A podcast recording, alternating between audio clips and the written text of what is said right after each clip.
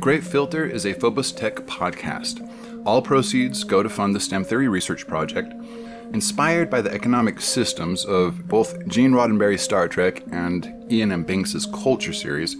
STEM theory aims for a cleaner, healthier future for all of humanity. Go to thegreatfilterpodcast.com to like, rate, subscribe, or follow us on Spotify, Google Podcasts, Apple Podcasts, and more. The Great Filter has adopted the No Pass directive. That's no placements, ads, spots, or sponsors. So check out the support link at thegreatfilterpodcast.com and consider becoming a monthly contributor. Options are as low as 99 cents per month. Thank you.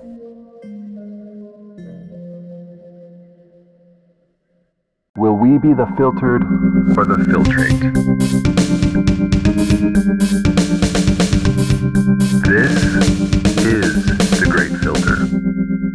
We human beings are social beings. We come into the world as the result of others' actions. We survive here in dependence on others. Whether we like it or not, there is hardly a moment of our lives when we do not benefit from others' activities. For this reason, it is hardly surprising that most of our happiness arises in the context of our relationships with others. Gyalwa Rinpoche, the 14th Dalai Lama.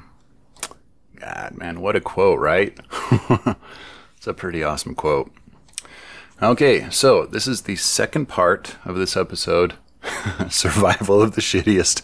Uh, we, will kind of get to where that uh, that title came from in a little bit, but um, b- before we get to that, which is much much further, you know, towards the end of this episode, uh, l- let's do a quick review of what we went over in the last episode. That way, we can get you know get everybody back up to speed, so everybody can remember what we talked about, and so we can put this all together uh, finish this up and and you know wrap it up in a nice little packaged uh, bode present at the end of this episode. So, um, the first thing I want to sort of make a small correction. Right, the quote from yesterday was by Alex Danco, and the quote itself was from a blog entry that he wrote about a particular book. Now, in the last episode, uh, I said. Um, I called the book The First 5,000 Years of Debt, which was totally incorrect. Uh, the book's actually called Debt The First 5,000 Years. Why I said that, I don't know. I've read the book twice, so uh, you would think it should have come out of my face, mouth, in the appropriate form, but it didn't. Anyway, so I, I said that we were going to get to that a little later. We're going to talk about that book, and we will in this episode actually coming up pretty quickly here. Okay, and then we talked about evolution. And uh, I, I went over what I thought were the biggest unique traits that humanity has, uh, aside from the opposable thumb, I, I, guess, that allowed humanity to just rise to the top of the food chain and, you know, uh, exert dominance over, uh, over the planet. I then pose the question or the idea of whether or not those traits are going to be helpful or useful uh, should we find ourselves face to face with um, one of the many possible great filters. The two biggest traits I brought to light were um, our capacity for uh, working problems out, you know, our intelligence, our ability to really observe situations, to think into the future, to analyze and, um, you know, sort of construct little scenarios and simulations of different possibilities. And right, so so our intelligence. I guess that was a long way to say intelligence. Okay, so intelligence and um, our social dynamic, the fact that we are a social creature, the fact that uh, it, that we just simply need to work together. Um, in tribal units or you know uh, little social cliques in order to truly survive and you know put a footprint uh, on our country. And then to really drive the point home, I uh, I sort of described my my thought experiment uh, I call the body economic. And so that's where we're at. well, uh, before we really get moving for this uh, this second parter here, I I wanted to kind of, it, well, I guess it's not really a thought experiment, and it's short, and it's just kind of like, I um, an afterthought to uh, to the um, the last one, you know, the body economic. Economic. Wow, having troubles. So this this kind of goes along the same lines, but it's more, um, I guess. well, I mean, not that the human body is familiar. I guess a more realistic. I mean, you know, the body economic ha- has its its um, purpose, right? That there's there's a lot of sense that comes from it, um, being that natural systems work perfectly without economies, without currencies.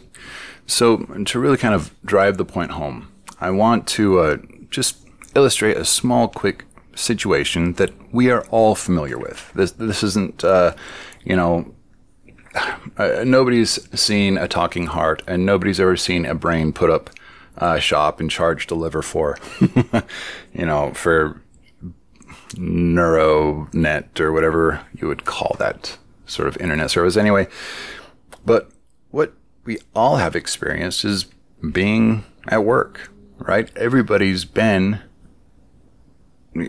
had some sort of a job, or not even at work, but you know, in a family or whatever, right? At work, suppose you were to just you know scale economy down to to that level too. Suppose you're on an assembly line, and uh, you're handing pieces to each other as you pass them down the assembly line. Well, suppose you were to sort of initiate an economy into the assembly line right? So, um, you know, as before the guy hands the next guy the piece to work on, or you know, the piece that he just finished working on for the other guy to work on, um, an exchange has to take place. So, uh, the guy receiving the piece pays the guy handing the piece, handing him the piece, you know, whatever that piece is worth, and then he does his modification, and then he sells it to the next guy. Okay. Again, sounds silly, right? It sounds like that's a weird thing to do, and it is. But my point is, that's what we're always doing. That's what an economy is. It's a weird thing that we do. Um, uh, the reason you don't do it on an assembly line is because it wastes time. It would be a waste of time, right? It would it would clog things up. It would cause problems. What if what if assembly line worker uh, two seven six went you know went broke or had to file bankruptcy? Well, who, who's going to take his place? They've got to find somebody with enough money to be able to take his place so he can continue the process, right? So even though it sounds silly, you have to ask the question well, then, is there a resolution is there is there a resolution factor where economy is efficient? Like how how far in can you zoom in to what is happening for before it's not efficient anymore? Is it a zoom in thing? Like once you start zooming into a company, is that is that the breaking point where it becomes unproductive? No, it's not. I'll just answer that for you right now. It is always not productive. I mean, imagine, you know, introducing economy into a church or into the family, right? Running your family with money. Like, would that be productive? No, it wouldn't. It would not be productive. Would it be productive to, uh, you know, everybody that gave up and gave a talk at church? Not that I don't go to church or anything, but you know what I'm saying. I'm, I'm trying to illustrate a point. To, you know, charge for that or for you know i mean within the uh, the police precinct right say every time the police call for backup he has to pay all of his buddies for coming to to back him up. Like th- there's a, the idea that we are okay with economy at one particular, like, I guess, focal plane and all the others not is so bizarre because, you know, you start thinking about it on other focal planes and other resolutions, like within, on an assembly line or at work or, you know, at, uh, you know, wherever, right? I just gave a bunch of examples. And you immediately know that it would be uh, unproductive. You immediately know that it would cause problems. Instinctually, you immediately know it. Yet we are totally okay with the fact that our entire livelihood and existence is run by economy. It's the same fucking process. It's the same fucking concept. And the fact that you intuitively know that would it would fuck shit up on an assembly line should be a red flag to you. It should tell you that, hmm, maybe there is something weird about the fact that we have money and we exchange it and we have an economy. Okay, so that's just kind of the little addendum I wanted to kind of throw out there. Um, probably ranted about that for a little bit longer than I should have, but uh, yeah, let's move on. Wait, wait, okay. One more thing before we move on. Uh, I will no longer uh, run that that anchor ad at the beginning of the, of the episode. Um, I took it off of all of my previous episodes.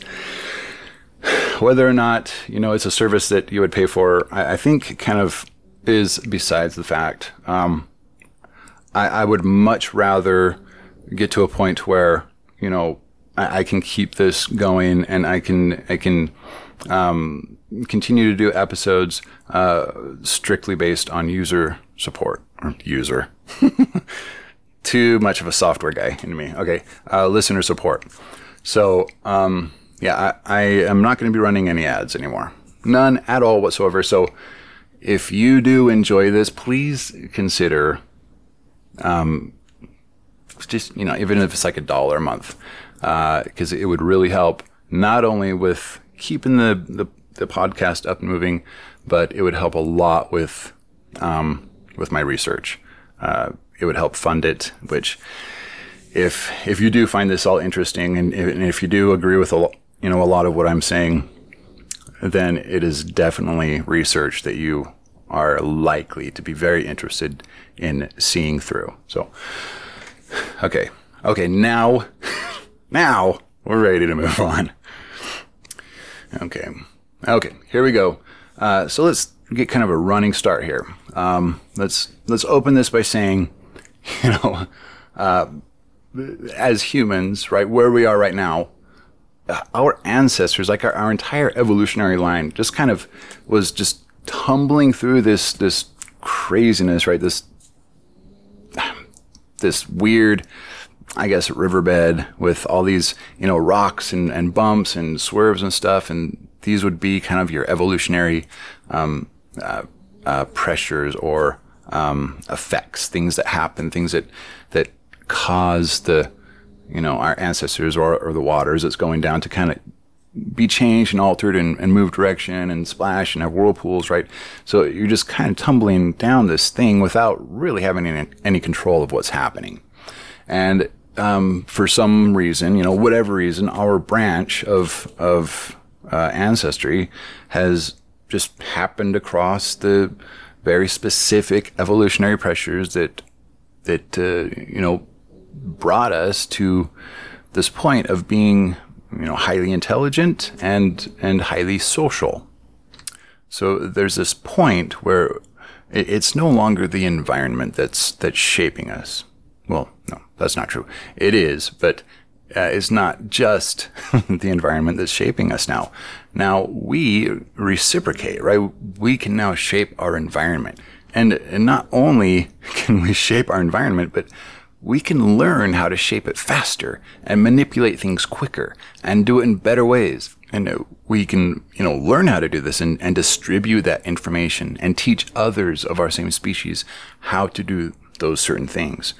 Now, in, in retrospect, when we look back on history and we, you know, review the things that have happened in the past, it's quite obvious to us the the instances and and the you know the paradigms and and the different uh, beliefs right that that have permeated you know different cultures and different groups throughout history where we you know fucked up yeah, and it's really easy to look back on those things and say well how how could they have done that? Like how is that even possible? What were they thinking? You know? But here's the thing as as humans evolved, the evolutionary pressures, as our minds were evolving and, and we were, you know, gaining more and more intelligence and, and becoming more logical, the evolutionary pressures kept us from from going too far from you know from the straight and narrow logical mind. Any any deviation, you know, any genetic deviation, uh, you know, that would result in a more you know detrimentally detrimentally illogically formed mind would die pretty quickly. I mean, an, an extremely illogical mind has no chance for survival. So those sort of uh, you know deviations from the from the um, logical norm were were pruned pretty quickly. But remember, it's not survival of the fittest. It's survival of the generally sufficient right?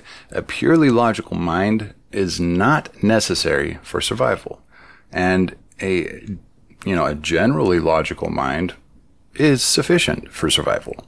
And it's only, you know, relatively recently that our our human network, our social network, the influence, uh, you know, the, the size of our social network, that the the illogical and bad decisions that weren't pruned by you know by the natural evolutionary process the ones that were kind of illogical mostly logical logical enough to stay alive and, and to survive but still had a lot of you know bad ideas and bad thoughts uh, it's only recently that those you know the just mild deviations from from you know the, the normal the main uh, logical mind began to affect more and more people.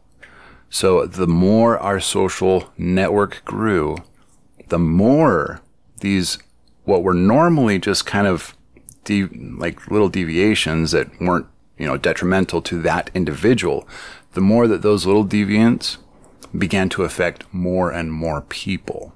Now, these widespread effects that were affecting more and more people that were seeded from these illogical, you know, bad thoughts and ideas took on it, its own sort of evolutionary dynamic. And in the same way that, uh, you know, that you could have a mind that was, you know, not totally logical, deviated a little bit, caused problems, but wasn't bad enough to, you know, cause its own extinction. Um, so too, these these ideas and thoughts and social uh, new social mechanics and, and practices that are being spread, these ideas, right, as, uh, as uh, Richard Dawkins called them, these memes that would spread through the culture, they weren't so illogical as to cause, you know, some great catastrophe, but they were just illogical enough to survive and slowly begin to eat away at, at the collective's health. You see what I'm saying? It, wasn't, it's a stupid, blatantly dumb idea that just killed a bunch of people that, you know, everybody bought into or whatever. It was, it's more insidious. You know, it sort of kind of doesn't seem like that bad, but it kind of seems logical, you know, it spread the idea around, but it actually causes problems that nobody sees for a while. It kind of, you know, brews and, and, and, and maybe you don't even see any issues spring from it until much, much later. Now, that's why we can look back at those things and say, oh my God, dude, how, how on earth did they ever think that was okay? And I believe that's why. I, I think they didn't know what we knew. They didn't see the, you know, they didn't understand the dynamic of, of how that could have caused so many problems or whatever. And we do now. You know, we know a lot more than they used to. So we can understand how damaging that concept would have been. Now, the book which inspired the quote, which was the opening quote for last episode, right, uh, is Debt, the First 5,000 Years. If you haven't read it, I recommend it. It is a very fascinating read. But anyway, uh, this book really illustrates this, this problem in a, a very interesting way, right? This, this, problem of these kind of um, cultural, social memes that sort of uh, like kind of crawl and creep through a social structure and, and cause problems without anybody fully understanding why or how it's doing that or that it even is doing it.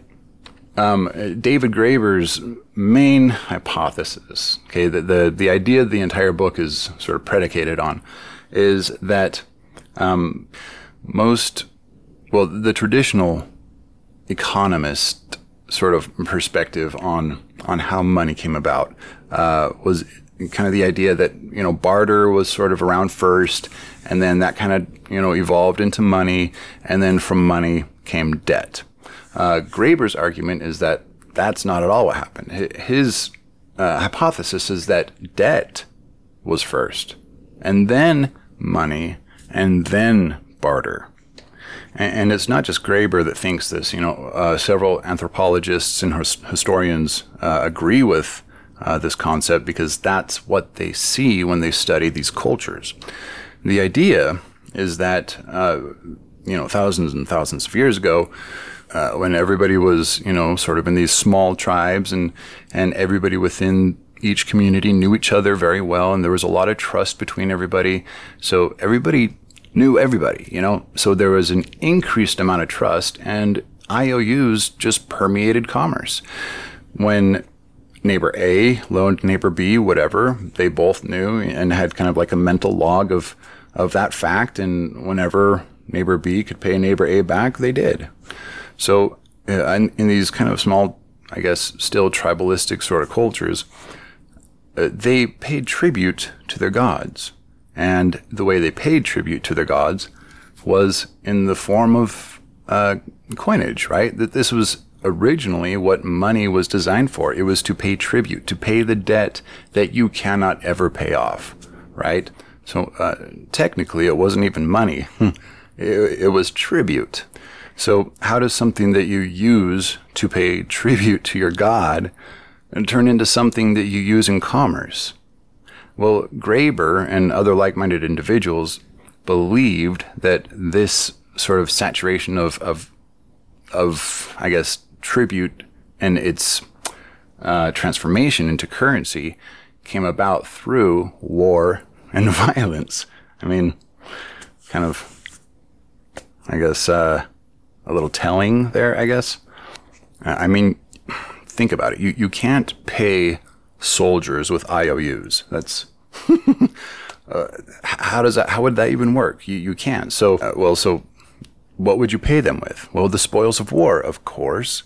And you know, if you know Army A goes and decimates Village B or whatever, and they go and just ravage their little village and take a whole bunch of stuff, what what better way to degrade the people you just conquered than to uh, extract their tributes, right? Take what they've all all given to their gods. Take what they've uh, given as a tribute to the gods. So uh, that's kind of what uh, Graeber believes how, how, this whole thing sort of played out. And not only do you take their tributes, this is so messed up.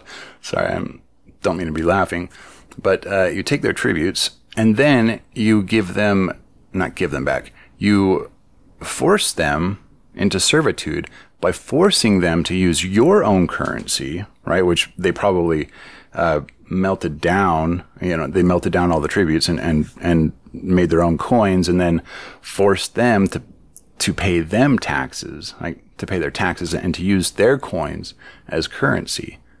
Uh, what more effective way to enslave a people, right?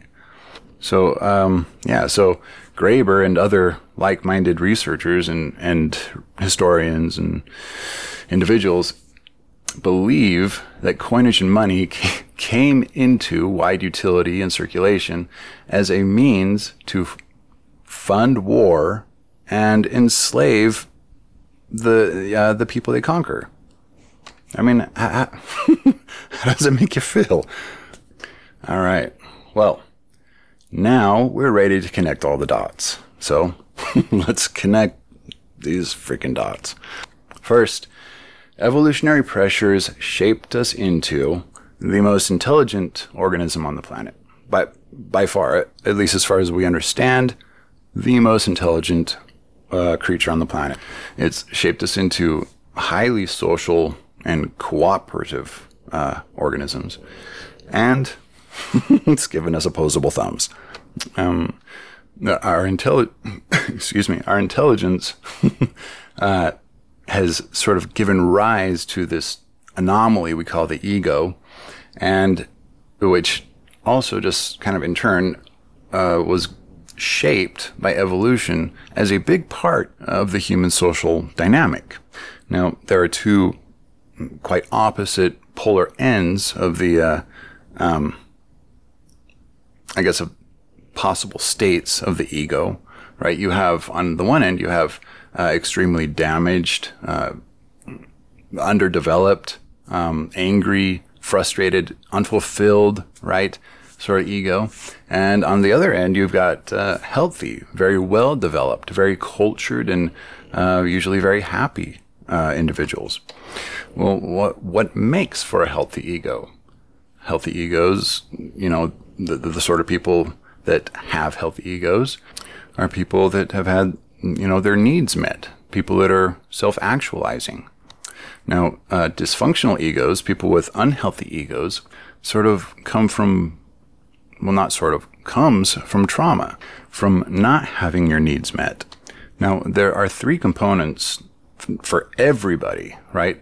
That that are necessary to having a healthy ego. And this is also these are actually the three components in the uh, the self-determination theory of motivation. This is what creates healthy internal motivation.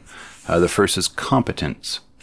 Um, you know, having a good understanding of of the situation at hand or the world around you or, you know, whatever your profession is, having a good solid grip on what it is that you're doing.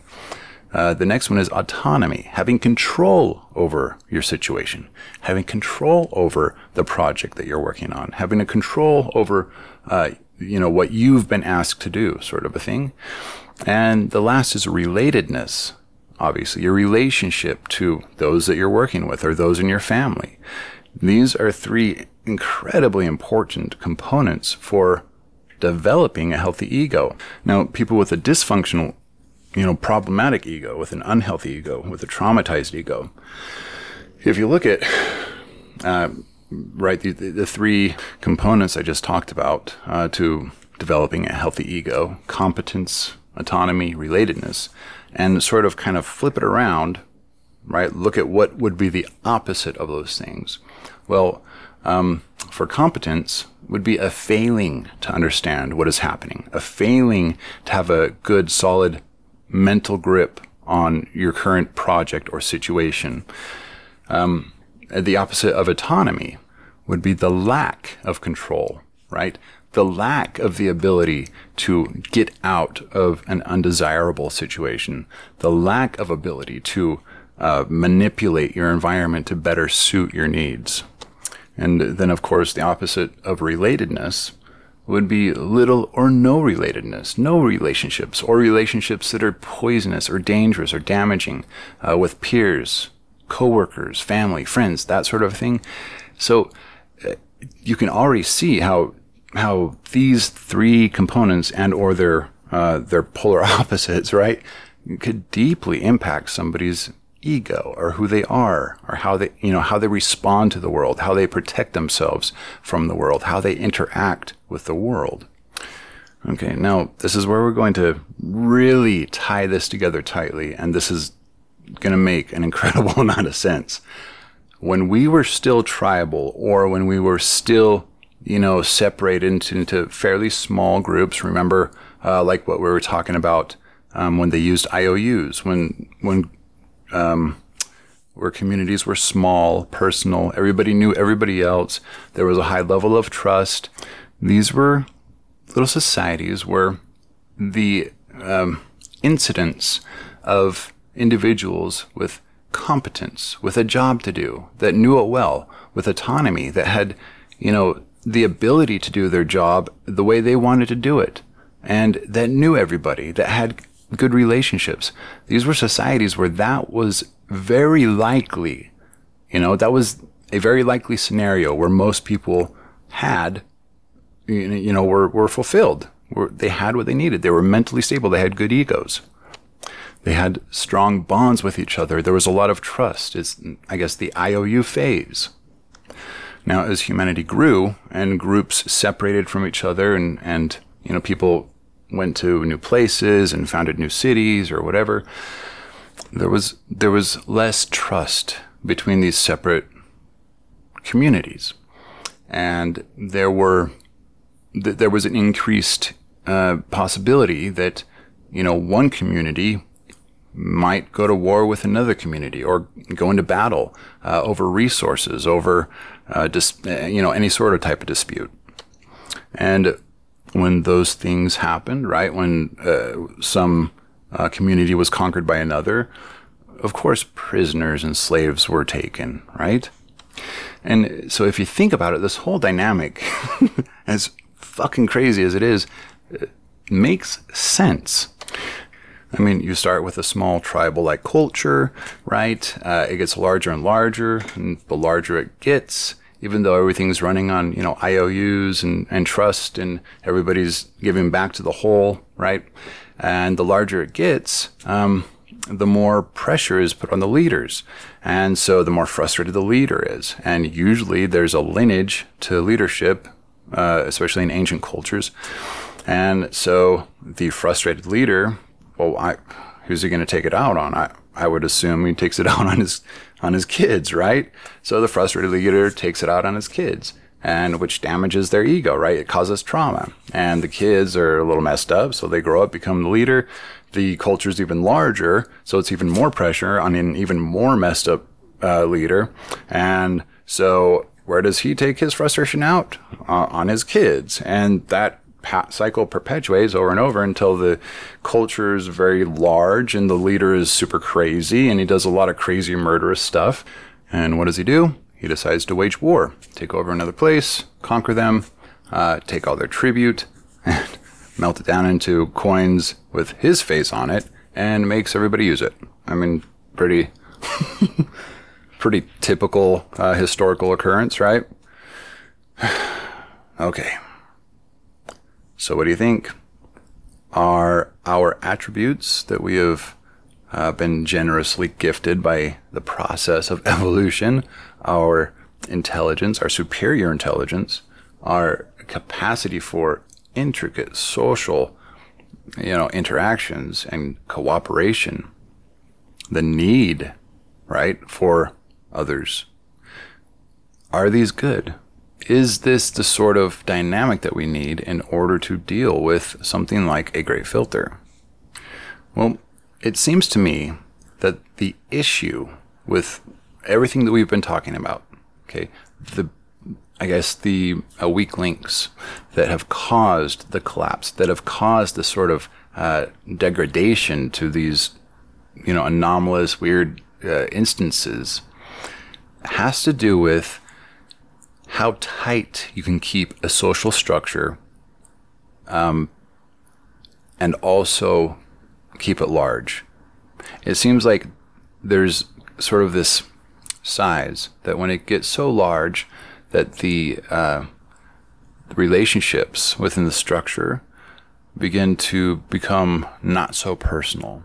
And when that happens, you begin to have divisions and things begin to sort of break up in that manner. Uh, you can have uh, the the structure divided into two structures. You have people trying to take over other um, cultures, that sort of a thing.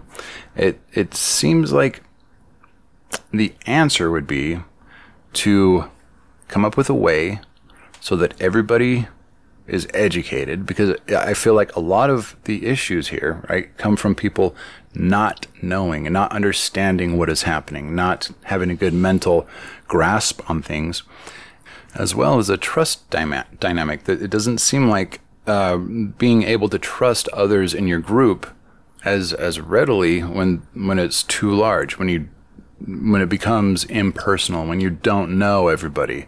So I think the fact that we're a social organism and the fact that we are highly intelligent, at least as far as, you know, organisms on our planet, uh, they're good qualities up to a point.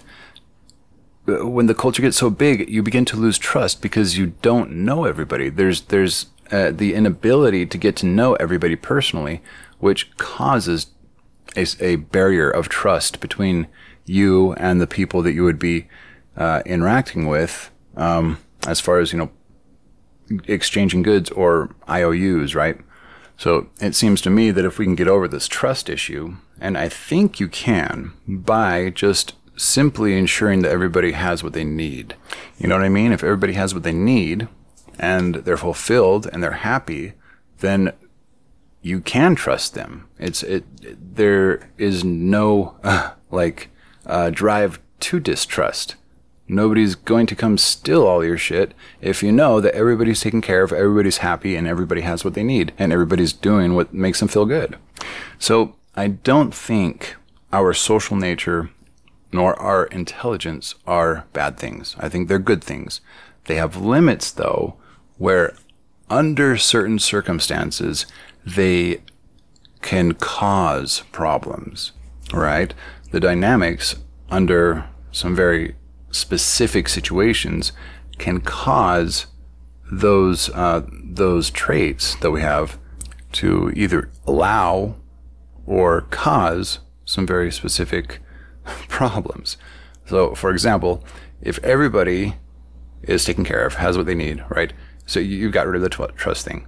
What about intelligence? Well, intelligence. Remember that the uh, sort of deviation from what is what is logical, what is correct, what is good, what is helpful to us. To keep those those dangerous memes from perpetuating throughout a culture, perhaps ensuring that everybody is well educated, would minimize that.